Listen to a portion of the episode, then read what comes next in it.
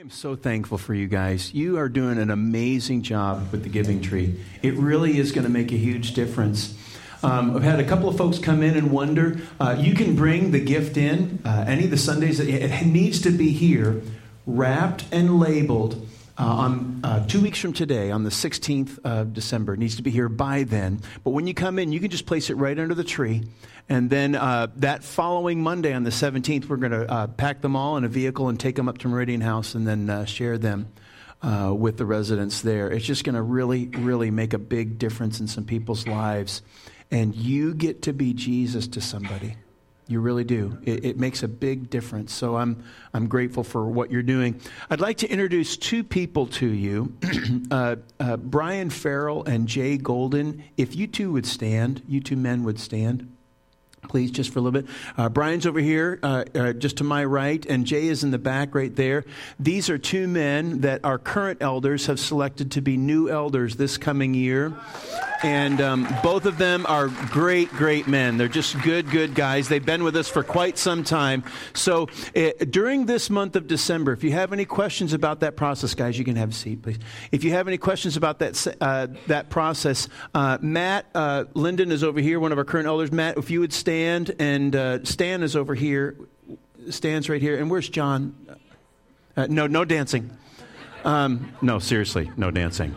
Um, uh, these three men are, are current elders. Michael Bailey's also an elder. He's not here with us today. But if you have any questions during the month of December, you can ask these guys or myself uh, about the process or about Jay or about uh, Brian, or can ask them yourselves. You go ahead and have a seat, guys. And then uh, uh, the first Sunday in January, we'll have a, just a short ceremony during the service to affirm these men and, and make that work. Just wanted to let you guys know about that. Okay? For the last two weeks, we've been talking about our if only moments. Those if only moments are those moments that we'd, we'd, we'd, rather forget. Um, if only I would have taken the opportunity to uh, uh, take advantage of that job. If only I wouldn't have spent that money, money. If only I wouldn't have gone on that date or would have gone on that date. Those, those kinds of if only moments that um, haunt us at, at times, uh, make us have the uh, moments of regret uh, and uh, whether it's uh, the moments that uh, you uh, uh, brought about on your own because of your bad decisions, or maybe that you have some if only moments that is baggage that was passed on to you because somebody else made a poor decision or said some words that they shouldn't have said, those are things that we carry. And sometimes we carry them a lot longer than we should. And that has an impact, or can have an impact on us uh, for the rest of our lives. That's why we've been using the story of Joseph that we find in the very first book of the Bible. It's called Genesis, and the story of Joseph basically takes place from the from the uh, from the chapter 25 all the way to the end, and it starts with his father. Um, and uh, Joseph was the eleventh son of uh, Jacob. Jacob's father was Isaac. Isaac's father was Abraham. Okay? So we're talking about the great grandson of that guy that many uh, know named Abraham. It's the story really begins, the baggage story begins with Jacob. Jacob was the second of twins. His brother Esau was the oldest, Jacob the younger. Esau was kind of uh, the Gaston. I, I, said this last week. He's kind of the Gaston kind of character, burly and, and hunter and gatherer and all that kind of stuff. And Jacob wasn't like that. He was kind of the skinny accountant guy, okay? And just kind of looked like that. And, and Jacob was a mommy's boy, and um, Esau was daddy's, uh, uh, was uh, his father's son, kind of a thing. And uh, all those stereotypes. Uh, if, by the way, if we have any accountants here, no, no offense, but I just, you know, that kind of a perspective. Um, notwithstanding, um, the baggage began when Jacob's mom picked him and Jacob's dad, Isaac, picked Esau. And they began to compare one child with another, and it got old pretty quick. Before you know it, uh, Jacob and his mother were scheming uh, for Jacob to get the birthright that really belonged to Esau. When Esau found out that the birthright had been stolen, so to speak, by Jacob's long story, you can go ahead and read it, but um, he was mad, he was angry, and basically threatened to kill his brother. And Jacob lived with that fear for decades. Well, that scheming kind of, you've heard the phrase, what goes around comes around. That scheming kind of came home to roost because Jacob, as a young man, leaves to go to a, a, another country to, to find a bride, to uh, kind of have some family connections. And he meets with his uncle, and um, uh, uncle has a, a, distant uncle. Uncle has a, daughter that uh, he sees before he even gets to meet his uncle. Meets, meets this woman named Rachel. He's just dumbstruck. Uh, just drooling all over the place. It's a disgusting sight and he falls in love with Rachel. But his uh, uh, his relative says, "You know what? Um, she's got an older sister, and she well, I tell you what. Why don't you just if you work seven years for this bride? Yeah, yeah, seven years for the bride, and um, uh, on the wedding night." Uh, the bride comes walking down with a really thick veil, and uh, uh, after the ceremony's over and takes uh, his bride home, the veil comes off and finds out it's not Rachel, it's Rachel's sister, Leah. Well, the ceremony's already taken place, and, and Jacob's been swindled, so to speak, but he really, really wants Rachel, and so he decides to work another seven years to get Rachel. And um, right from there, Jacob, who couldn't stand being compared, is now comparing one wife with another. And uh, in, a, in a crazy mess that I explained a couple weeks ago, out of Rachel and Leah and their servants, uh, Bilhah and Zilpah, the, the two names there, uh, 13 children came. And uh, Joseph was the firstborn son of Rachel. And because Rachel was Jacob's favorite, Joseph was now Jacob's favorite. Uh, a little while later, another uh, boy named Benjamin came, and uh, in birth to Benjamin, Rachel died. So um, all the other brothers knew right from the beginning that Joseph and Benjamin were the favorites. And it gets really, really, really ugly.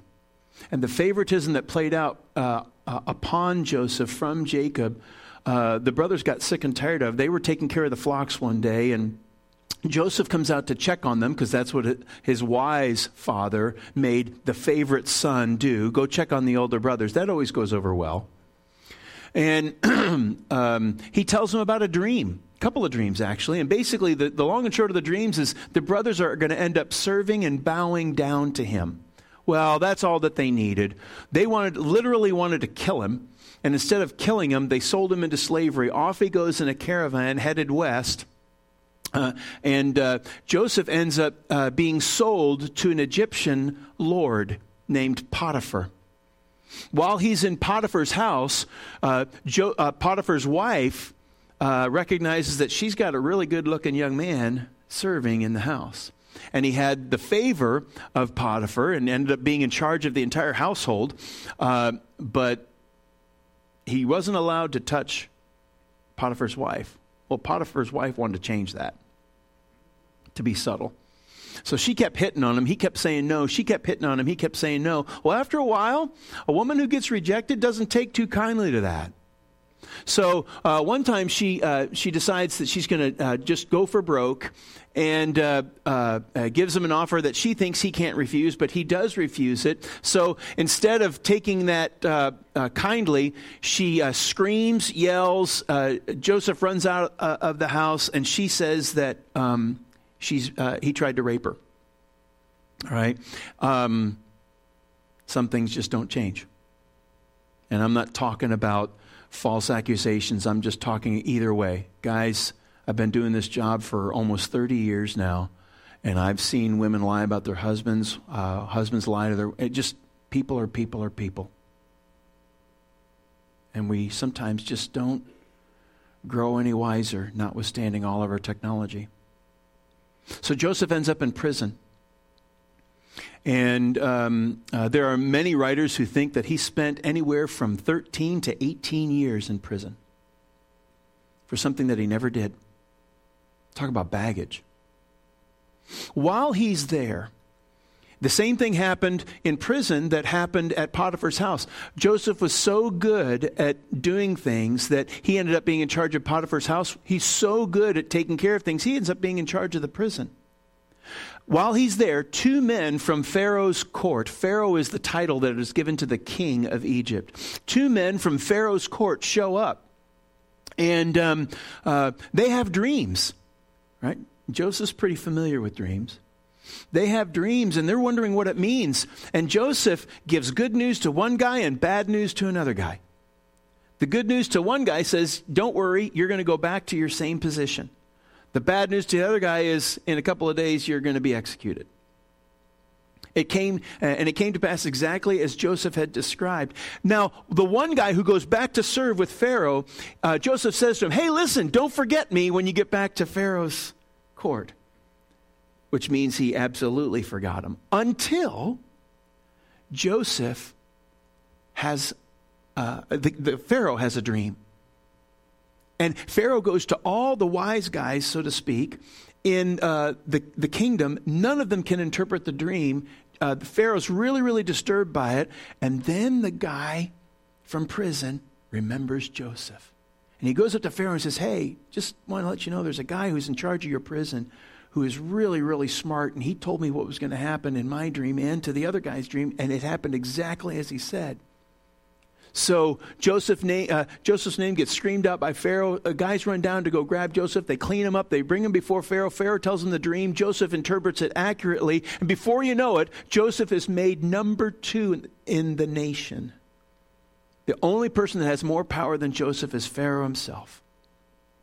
And the dream that Pharaoh had was that the, the entire land was going to be overwhelmed by a famine, and the famine was going to last seven years and it was coming soon. So, what Joseph did was wisely set aside a portion of the crops for years so that when the famine came, Egypt would have more than enough. And not only did they have enough, but nations from around Egypt came to Egypt because they heard Egypt had food when nobody else did. So, guess who ends up coming down to Egypt to get grain? Joseph's brothers. Joseph is not this snotty little teenager that they sold off into slavery anymore. He's an Egyptian uh, lord. And uh, they show up. They don't recognize him, but he recognizes them. And what are you going to do? What are you going to do when the people that brought all that pain and hardship and threw all that baggage on top of you what are you going to do? Joseph doesn't do what you and I might think. He longs to be with his family, he longs to restore what was lost. In short, he's going to let the baggage go. There's wisdom. I recommend, the story is really too long for me to to really read, even, even just to read it. I recommend you take the second half of Genesis and you just read the story. It's great. It really is good. But in the meeting with his brothers, listen to what Joseph says Genesis chapter 45. I am your brother Joseph, the one you sold into Egypt. And now, do not be distressed and do not be angry with yourselves for selling me here because it was to save lives that God sent me ahead of you. For two years now, there's been a famine in the land, and for the next five years, there will be no plowing and, re- and reaping. But God sent me ahead of you to preserve for you a remnant on the earth and to save your lives by a great deliverance. So then, it was not you who sent me here, but God. What? What in the world? Are, are, are you kidding me? Shan, are, are you, are, after, after now two and a half weeks, you want me to understand that sometimes God allows bad things to happen to us so that His plan can work out and I could actually get the better end of the deal? Yup. You mean somebody might make a bad decision and in the long run I could get a benefit from it? Not in a wicked way, not in hurting someone way, but God can work everything together. Yes, He can. You see, when the bad stuff happens, we start to question whether God really cares, or even worse, if He's just plain old mean. And we don't understand. And I'm not talking about when you get the paper cut or, or you, you spend. Uh, you get cheated out on a, on a bill or something. I'm not talking about that. I'm talking about the stuff when people get sick and people lose jobs and people go to sleep and don't wake up and people get hurt. You see, sometimes it's a little bit of a mind bender but when I say to you that God is sovereign over all, that means He's sovereign even when we choose to not acknowledge it. He's sovereign even when we choose to do whatever we want, even if He says don't do that.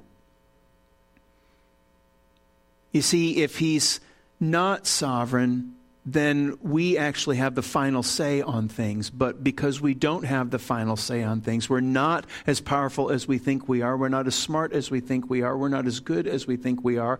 And it hasn't taken too long in our each of us in our individual lives to realize and know that. Because we're not as good, as smart, as strong as we think we are. God has this power and ability to take care of it all. He's not bound by time. He knows what's happening, what happened yesterday, what's happening today, and what will happen tomorrow, and he knows it all at the same time. So it doesn't matter what we decide or how we decide or what we like or what we don't like. He's God.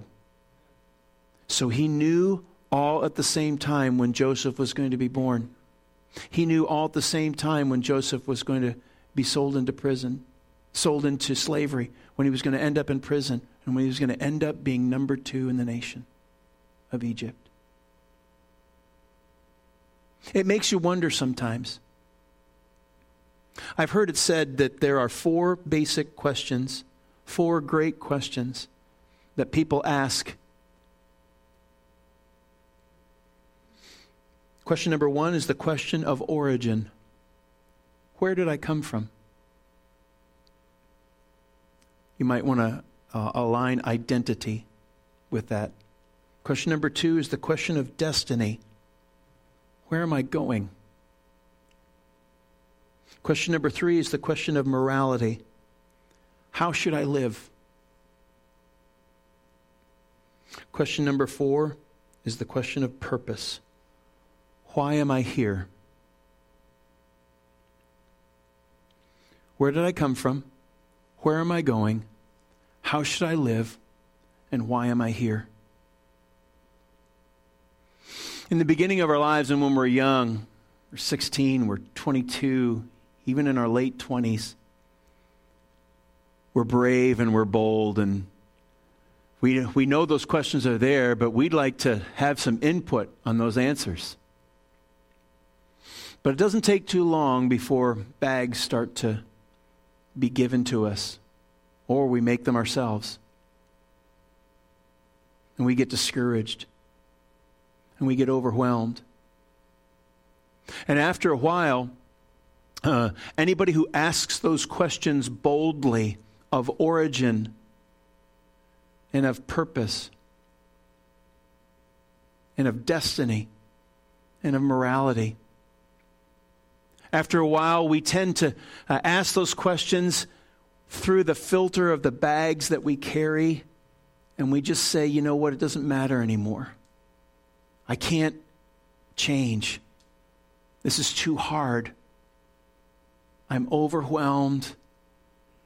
And when it's all said and done, it really doesn't matter anyway because nobody cares anymore.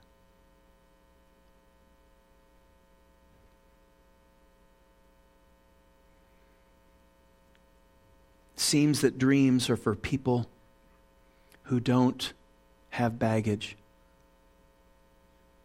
It seems that hope is for people who don't have pain. And when you and I feel that way, we resign and tend to accept a lie instead of acknowledge the truth. We exchange one for the other. And we believe things because it's because we're sick and tired of losing our dreams. We're sick and tired of trying so hard and having something kicked out from underneath us. And we wonder, God, do you, do you even know what's going on in my life? Do you even understand? God, I prayed so much and so often that I don't even know what to pray anymore. And I know, God, that you know the number of my tears. And I've even been told, God, that you can turn my tears into words and you understand my groaning. Well, God, groans are all I have left.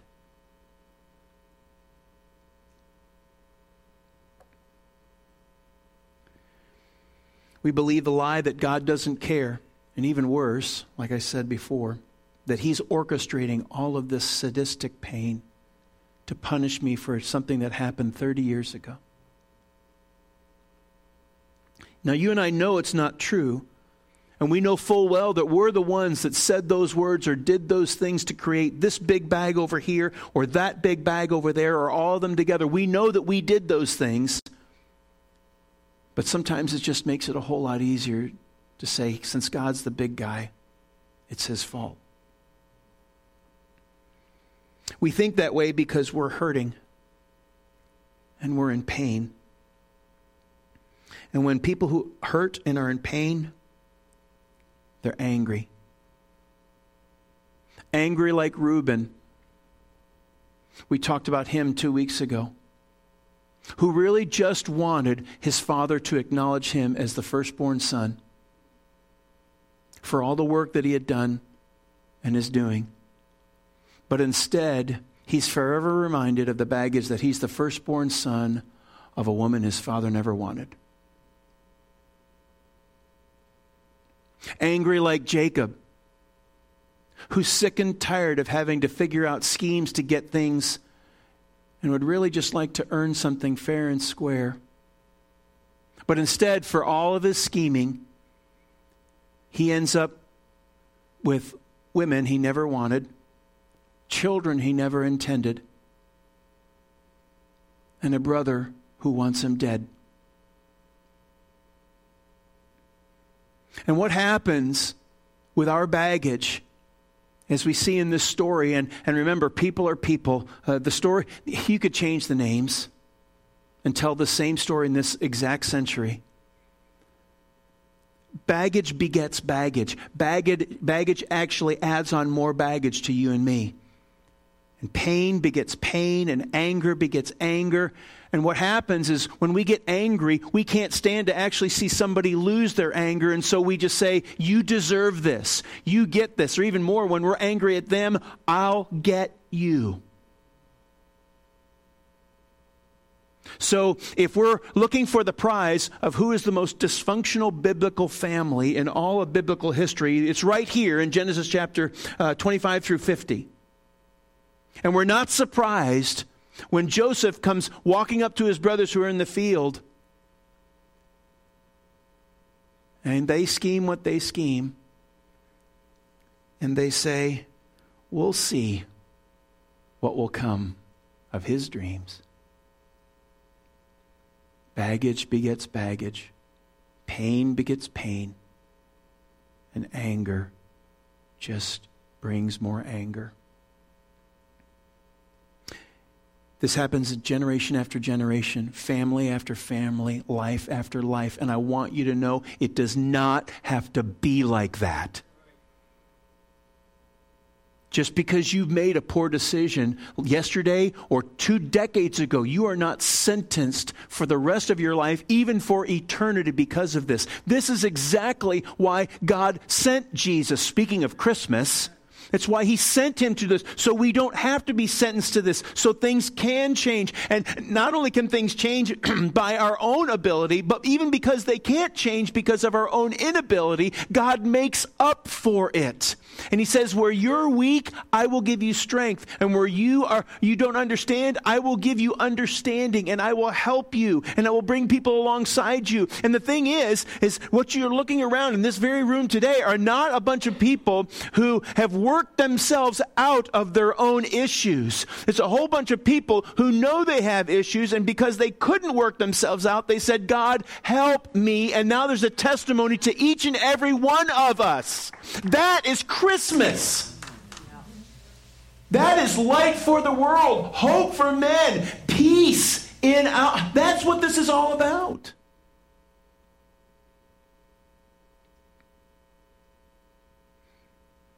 Okay, Shan, that's great, and I want to clap for all that and stuff.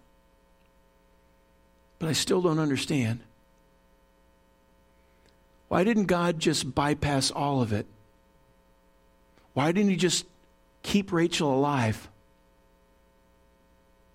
Why didn't He just give Rachel to Jacob the first time around? Why didn't He just put Joseph in charge of Egypt and forego the prison and Potiphar and everything else? Why didn't He do that? And now that I think about it, if God's really God, why doesn't He just make it so people don't have to hurt anymore? Why doesn't He make it so mommies and daddies stay together and children don't get sick and people don't leave bombs at marathons and little boys can ride their bikes home from school safe every day? Why? Short answer is I don't know. I know that you might think that that's my job and I'm supposed to know everything about God and I have all answers tucked away in some file on my phone, but I don't know. I don't understand. There are things that are so far beyond me, and there always will be. But I do know this God is really fair. He is more than fair. He's more than gracious and more than good. And for all the foolishness that I am accountable for in my own life, He has blessed me far above what I deserve. Even in the midst of sometimes some really dark days, God says, Here, let me help. What I do know is what Isaiah said. Isaiah chapter 55 verse 9 says for as high for as the heavens are higher than the earth so are my ways higher than your ways and my thoughts higher than your thoughts.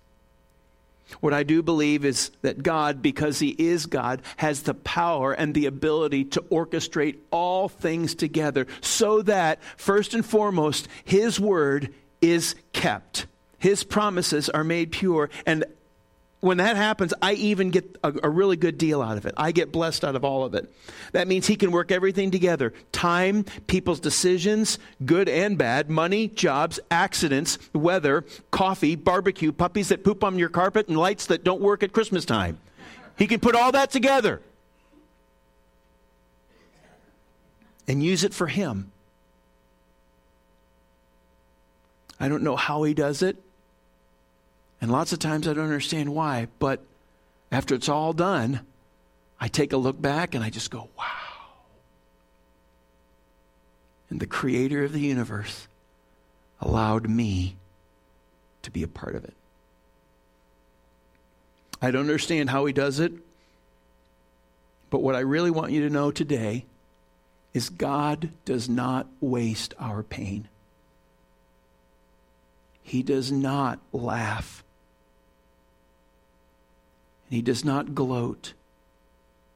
He's not standing in line to give us more because of a decision we made yesterday or somebody else's decision they made a, a generation ago. God knows about each and every one of our if only moments. And you know what God's waiting for you and I to do? My if only moment is answered by God's if only statement. If only you would come and follow me. So he orchestrates it in ways that are beyond our ability to comprehend. And then, just about when things get crazy, more crazy than you and I could possibly understand, boom, the light goes on, and that paragraph explaining everything shows up in our heads. And that's what happened when Joseph's brothers showed up. Did you hear what Joseph said to his brothers? Two verses, verse 5 and verse 7, what I read to you. It was not you who sent me, but God. And verse uh, uh, that was verse. Seven. I got both from verse five. I'm sorry. Verse seven says uh, in the bottom, "It was to save lives that God sent me ahead of you." Now, you remember what I said? There were four basic questions: origin and destiny and purpose and morality. In in just one of those verses, God gives an answer to every single one of them. In just one, and He can do that because He's God. In verse 5, the answer to uh, the question of origin is right there God. He started it all. He's always been there. He always will be there. And sometimes when I don't think uh, he knows really what he's supposed to be doing or what he should be doing, he actually knows exactly what he's doing, and I don't. The answer to the question of origin is God. The answer to the question of destiny was he sent me ahead of you. Have you ever been in a circumstance, maybe at times when it may not be the best kind of circumstances, but suddenly the right person at the right time with the right information and the right tools shows up to do exactly what needs to be done exactly at that moment? Just a side note, let me give you just a, one of a number of examples. when I was at the church in Virginia, uh, almost well, well over 20 years ago now, we had a horrible accident. A father of six was driving home. He'd been working really, really long. He worked uh, uh, for, for, one time for the White House Communications Office. And um, he was driving home on 95 and he fell asleep, got in a car accident, was killed. Father of six. Um, he uh, and guys, this ought to be a kind of a sub, uh, a, a, just in case kind of a public service announcement. He didn't have. He was a younger man. He didn't have a lot of papers in order. And um, in order to take care of a couple of different things, because he was a veteran, he needed to uh, do some things that uh, he needed to have some paperwork. His wife needed some paperwork in order to get the benefits that uh, were really going to make a difference for his family in the long run. Nobody could find the paperwork. One of the guys from church um, uh, the, the, church in Fredericksburg was right outside the gates at Quantico. And so I had a lot of Marines. I had a lot of military guys that worked at the Pentagon. I had a lot of, uh, uh, just had a lot of bureaucratic folks that worked in offices and in all different kinds of places inside the Beltway. And a friend of mine that I'd been hunting with, I really never really knew what he did. Uh, turns out he's a, he was a Marine Corps officer in charge, uh, learned some explosive stuff, worked in the intelligence community in a whole bunch of places that you and I probably shouldn't even know about for a bunch of different things. But Steve, I didn't know that about him. Steve walks in and he's just there to say hi to uh, a, a, widow and comfort his, uh, a woman uh, because his friend died in a car accident two days earlier. And he said, Is there anything I can do? And I said, Man, I wish you could. We're trying to find two pieces of paper and we can't find anything anywhere. He goes, What are you looking for? And I said, I, I, I, gave him the, the, two, the two terms, and he goes, Just a minute. Pulls out his phone. Hey, um, yeah, uh, are you in the office? Yeah, I need two pieces of paper for such and such a name. Yeah, can you fax them? You got a fax number, Shan? Gave him fax number. I'm standing there, my, my, my, draw, my jaw is just, all right, like Bugs Bunny kind of stuff. H- how? He called the one person that he knew because she he used to work with this woman in office in D.C. Now she's at the office of Federal Bureau of Records in St. Louis. He calls her. She goes, "Just a minute." Boom, fax done in 15 minutes. It was there. Now, yeah, God's quicker than we are. I mean, who'd have thunk? Seriously. And it wasn't because he was in charge of this, he just did it. Because he knew somebody who knew somebody who knew somebody. Now, you can say to me, yeah, that's just because he knew somebody who knew somebody who knew somebody. And I can say to you, that's because God knew somebody. Because God knows what we need when. Every single day.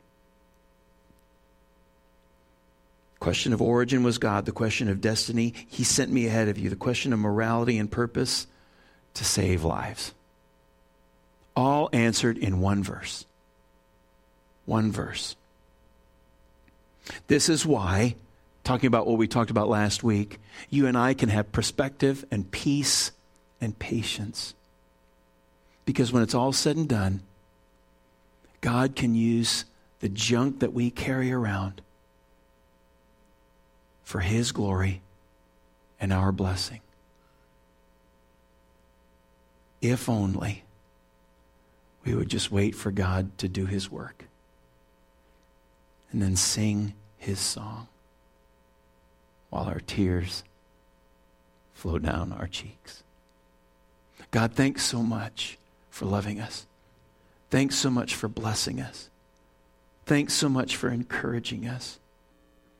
Because sometimes, God, we don't get it. We don't understand why things happen the way that they do. We don't understand what happens in my life and in my friend's life and in my family's life and in my neighbor's life and people I work with and in the towns I live in and the country I live in. I, God, there are things that just don't make sense.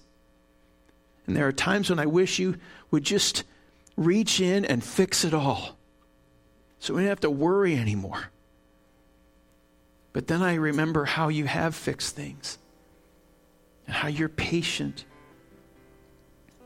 and how you honor faith and how you lift up the righteous and you restore the brokenhearted. Lord, over and over again, you bless and you turn, you bring beauty out of the ashes and joy out of despair. So, God, as we get ready for Christmas, as we live in places that just have a lot of angry, hurting people, Father, help us to be Jesus to people. Help us to bring hope and light and peace and joy. We pray all this in Jesus' name. Amen.